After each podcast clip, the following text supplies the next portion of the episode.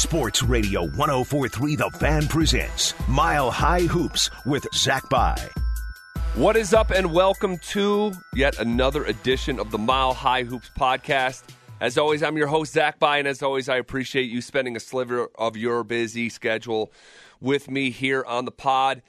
Bit of a season wrap up episode. Um, Nuggets get swept in the second round by the Suns, game four finishes with, uh, I guess, a little bit of, uh, I don't want to say controversy, but a storyline with Jokic, and we'll, we'll, we'll get to it. Uh, but a 125 118 loss. It, it finishes up the season uh, for Denver. And, uh, you know, really, it felt like, honestly, guys, games three and four, and maybe I'm maybe I'm simplifying this too much, but it felt to me a little bit like game three and game four was just a formality. Like you just like had to get through it, and both sides knew what the outcome was going to be. It's almost like you see a um, a fight or a you know, I'm talking about a, like a, a, a boxing match prize fight, and there's this feeling out period, and then by rounds like five, six, seven, the reality for one of the fighters is coming into focus. Like I'm going to lose this. There is no there is no counter punch to be had to try to uh, upend the fight or pivot hard pivot the fight. That's what that's what games three and four felt like. And I was uh, wrong about the dynamic of this series uh, through most of game one, as I said on the previous episode, through most of game one, it did not feel like the Nuggets were punching out of their weight class. It didn't. They had a, a, a double digit lead nearly, you know, midway through uh, the third.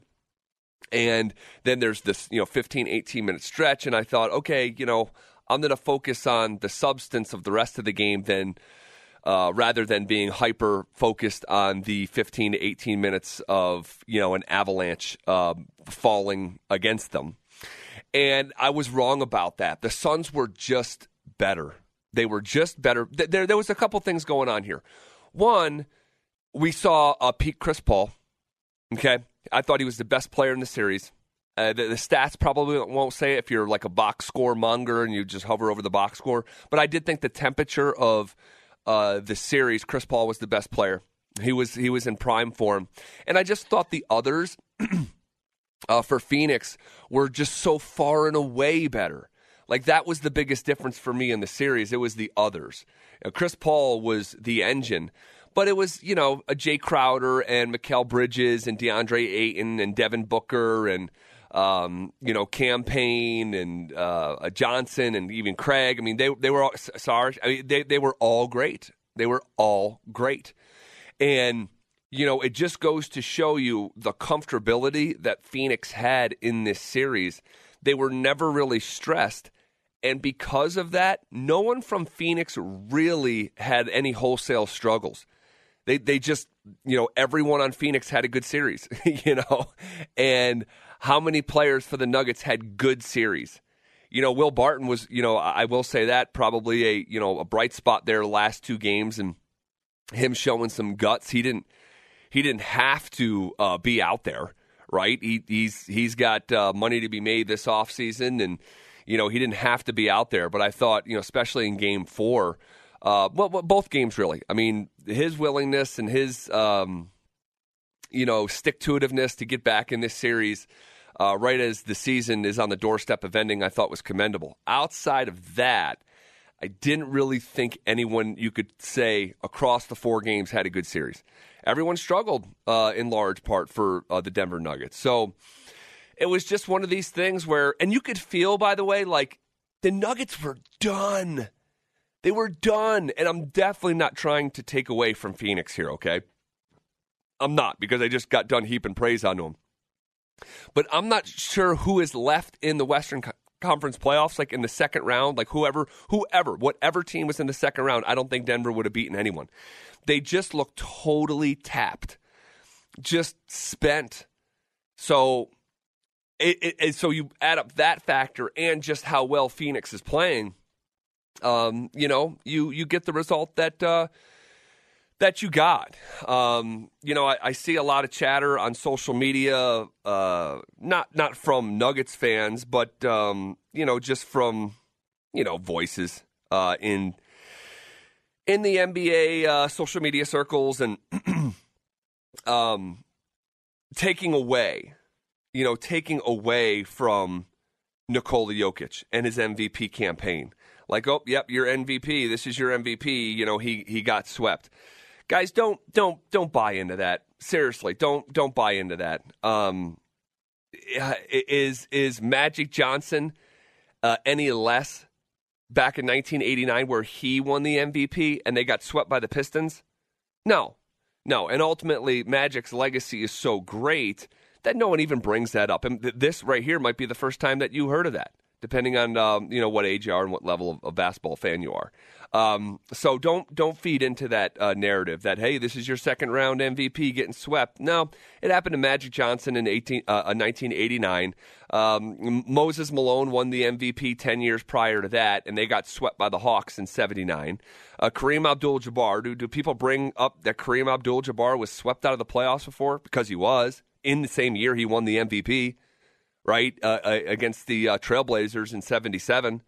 You go back uh, years before that, Wes Unseld um, won his MVP and they got swept by the Knicks. So right there, by the way, I just named you uh, four other Hall of Famers that got swept in the same season that they won MVP.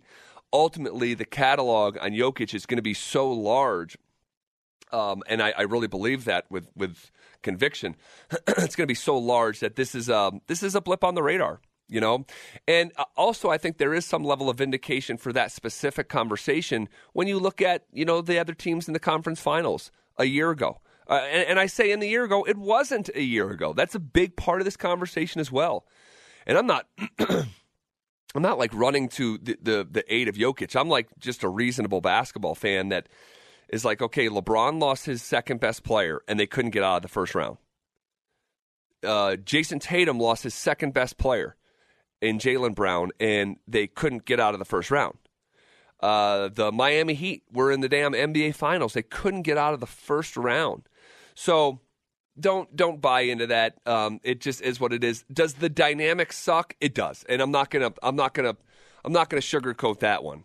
You know, here on our radio station in Denver, excuse me, uh, 104.3 The Fan, uh, show Stokley and Zach we had this question, this fill in the blank question about the Colorado Avalanche and the Denver Nuggets seasons as they both ended within uh, just a day or two of each other uh, in in flame out fashion, especially with the Avs. But uh, it was uh, you would describe the Denver Nuggets season as, and you fill in the blank, and it's such a complicated um, blank to fill because on one hand we watched an MVP campaign.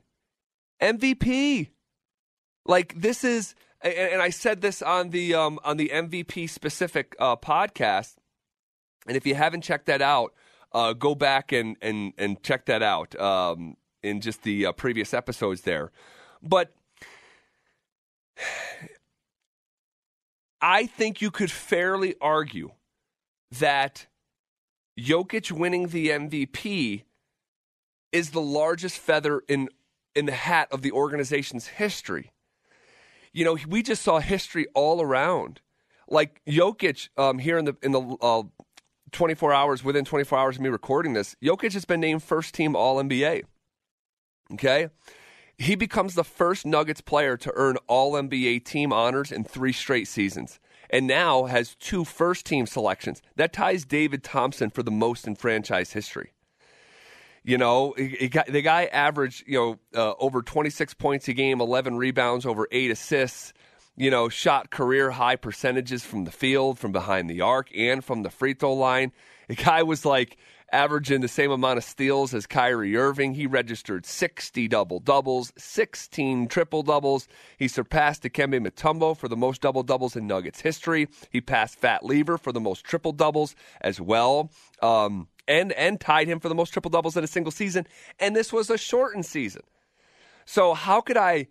How could I? I just went down a little rabbit hole there with some of these stats, but how could I watch that and watch this MVP campaign and yet feel so let down and uh, at the at the at the finish line because of you know some of the dynamics and you know the team being spent and not having Jamal Murray and not having Will Barton and you know not having uh, you know Monty Morris for large stretches and no PJ. Uh, you, you guys you guys know this. Um, so when you if you're really forced to boil it down to a simple fill in the blank, which is probably unfair. My response to that, despite seeing this MVP campaign, is when we were on the air, I said the Denver Nuggets season is incomplete. And that's how it felt because it did feel a little bit conflicted uh, at the very end. You know, uh, they got bludgeoned in the second round, not ideal. So you have this contrast of thoughts or emotions and to try to summarize it, it is a little bit complicated. It is a little bit complicated because at one point during this season, before Jamal Murray got hurt, it legitimately felt like the Denver Nuggets were the best team in professional basketball. And we were legitimately talking about championship aspirations, and fairly so. We weren't using our imagination, we weren't overextending ourselves. It was real, and, and our eyes were, were telling us that it was real. So, um, it's uh, it's a juxtaposition of a handful of different things, and it leaves me desiring more. Like I want, I want more. You know, I want, I want to have those same conversations uh, for the next couple years. I want to have the MVP conversations with Jokic for the next couple years. He's just turned this corner as this, as as going from an, uh, a really good player to you know, a top tier, tier one NBA player, really just in the last three years, starting in 2019 when he finished uh, first team All NBA and fourth in the MVP vote. And then second team last year in the Western Conference Finals, and then this year with the MVP. He is just blossoming. And there's nothing about his game that limits him for the future in terms of athleticism. So I, I want more. We'll see what um, is down the road. Um, couple thoughts here. Couple couple thoughts. Um, Michael Porter Jr. Uh, has a long, long way to go. Uh, there has been highs and lows with Michael Porter Jr. this year. Uh, there's been a lot more good than bad, but you could see when they needed him most, he's just not quite ready for the responsibility that was heaped on his plate here in these playoffs.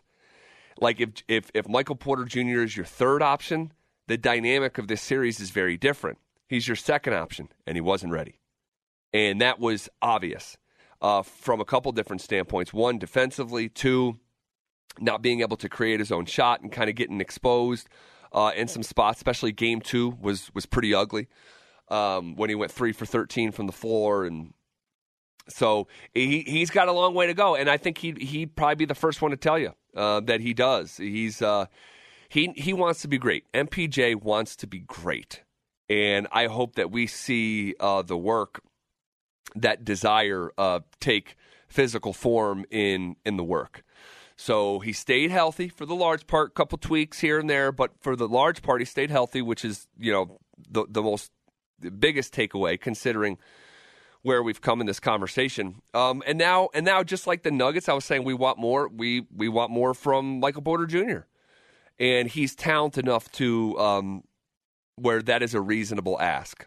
So we'll see what happens with him uh, year over year. He's just 22 years old, and hopefully he's going to be a Denver Nugget for a very long time. And uh, we get to see him bud. Uh, the way that Jamal Murray and Nikola Jokic did. You know, it wasn't that long ago, even right here on this podcast, that uh, we were asking for more and more from Jamal and Nikola, saying that, like, look, you show me about once a week how awesome you are. The other two times, or or or then it transferred to, uh, you show me twice a week how awesome you are. Where are you the other one or two nights? And now those questions, you know, more or less got answered with both of those guys. Unfortunately, we didn't see Jamal down the stretch of, of with the um, with the devastating knee injury. Uh, but before that, those questions were mostly answered, mostly. Uh, and for Nikola, they were all the way answered. Now, I will say this about Nikola. Um, and I wanted to make sure I said this because much conversation was had about uh, Nikola and the and the and the flagrant foul and getting uh, kicked out of Game Four, and that's how his you know MVP seasons uh, season ended with him walking alone down the hallway. He's just got to be better. He's just got to be better than that. He's got to be more mature than that. He knows better. We've seen this way too often from Nikola, and maybe I gave him too much credit midway through the season because it looked like it was really an emphasis from him that he was just shutting his mouth. And um, down the back stretch of the season, we saw it um, the way that we used to see it and those wind up frustration fouls. Uh, I like like people said, hey, would if LeBron did that or if Giannis did that, would they get kicked out of a game? For I'm not saying previous history was weighed into it. I've just never seen those guys do that. I've seen Nikola Jokic do it four times this season. again, not saying that the, the previous history was weighed into it. I'm just saying in general, forget the, the game itself and the foul itself. In general, he needs to stop doing that and cross through another, even yet another threshold uh, of maturity. Uh, the Mike Malone conversation, you know, a lot of uh, people frustrated with Michael Michael Malone. Um, some of it is very fair. I, I, I am I am not going to tell you that some of those criticisms from Michael Malone, uh, whether it's uh, from lineup and substitution patterns to the way he you know handled his team after losses, saying that they quit you know a handful of times in, in the same same playoffs. Um, Michael, M- Michael, and I've said this through the years. Michael Malone is not a perfect coach, but I believe he has been the perfect coach for this team, and I believe that he definitely deserves uh, another season uh, at this. And if we're feeling as deflated this time next year as we are this year, then maybe we can push that conversation further. But for right now, um, I-, I, would like to see uh, a little bit of patience exercised uh, with the Michael Malone conversation. But if you want to have the conversation, I think it's fair. I'll say that. And I think both of those things can be true uh, at the exact same time. Uh, we've probably seen uh, Paul Millsap for the last time, and, and, I think that it's probably best. Uh, Paul Millsap has been a good Denver Nugget, hasn't been bad, hasn't been great, but he's been a good uh, through the years steadying force. Uh, Nuggets obviously had to overpay him out the nose to get him to come here. He came here. Um, it was good while it lasted. It's probably just the end of the line. That's what it feels like. Um, didn't feel like he belonged out there uh, in this series, and um, you know di- didn't didn't even play um, down the stretch of this series. And uh, look, he's 36 years old, uh, and there's a difference between you know 36 year old Paul Millsap and 36 year old Chris Paul. Uh, you saw it in Game Three, not a factor uh, at all. Had some moments during the series. I'm not. I'm not going to lie, but I'm just saying I'm not. I'm not dwelling on one game. I'm looking at where he's at in his career, where this team is going, what they need, and it's probably it should be the end of the Paul Millsap road. We'll see what's next with that. Probably the end of the Austin Rivers road, right? Uh, may is may well be the end of the JaVale McGee uh, return, um, and I'm okay. I'm okay with all those things. Um, if you want to keep JaVale around, that's fine. Um, but this team uh, needs to explore uh, other options that we'll talk about a little bit uh, later in this offseason. Um, okay, guys, those are the uh, those are the thoughts that are on the top of my head. Um, it, uh, you know, it was imperfect, but but I'll say this. Let me let me finish with this. That when my co-host on the fan was asked that question, the Nuggets season uh, was blank. He said exciting, and I think that was a I think, excuse me, I think that was a um, a good encapsulation of this because you had a, a little bit of a rocky start and then a major uptick and rebound, and then and then you feel like you're the best player, uh, best team in the NBA after the Aaron Gordon trade, and then you have this massive blow of the Jamal Murray injury, and then you go on this massive run without Jamal where it felt like you know they were fighting for their life to stay on top of the of the West and host a first round series, and they did. And maybe because of that stress throughout the whole back stretch of the season, maybe that you know taxed the team a little bit too much and resulting to them just being tapped out in the second round. Maybe, but but that stretch of time was massively exciting. It was like how how are they just winning every night without Jamal? And then you you have the MVP uh, of the league and his campaign yeah, and you had guys that were you know like the like like fun additions like Aaron Gordon and Facu Campazzo and the Austin Rivers conversation and it was it was quite a ride. I will say that. It was quite a ride. It didn't end at the at the summit the way that we wanted. Um, but the ride was fun. the ride was fun. And sometimes when you go hiking, it's just not about taking the picture at the top, right? It's about that journey. And this is another step in the Nuggets journey. And hopefully, uh, from here moving forward, it's a it's another step. It's another progressive step, um, much like we've seen each of the last um, five years here. All right, that'll do it for now. Going to take a small break uh, from the podcast, and then we'll come back and we'll talk about off-season moves and big picture stuff. Maybe invite on a couple guests here uh, in town that cover the team. But I want to say this, guys. This is um, the third year in the books of doing this podcast, and I just want to thank you for spending your time. I know I say that at the top of every podcast, but I just want to make sure I emphasize it. I really, really appreciate each and every one of you out there who take their time and uh, listen to my thoughts um, more oftentimes than not just solo talking to myself.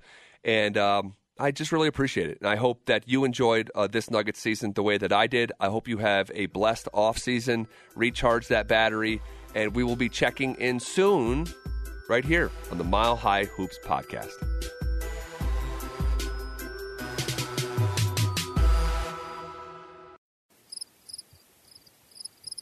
Oh, hey, didn't realize you were listening. Well, let's make this quick. And don't touch that dial. We're Rocky Mountain Forest Products, and we're not aggressive, we're passionate. And we're not going to blast you with facts you don't need. But when you do, visit rmfp.com. Whether you're in need of fencing, decking, or siding information, it's all there, and best of all, it's free. No one likes a salesman, so we're not going to sell you. Whether you need the info or not, just remember rmfp.com. You do you, Colorado. You do you.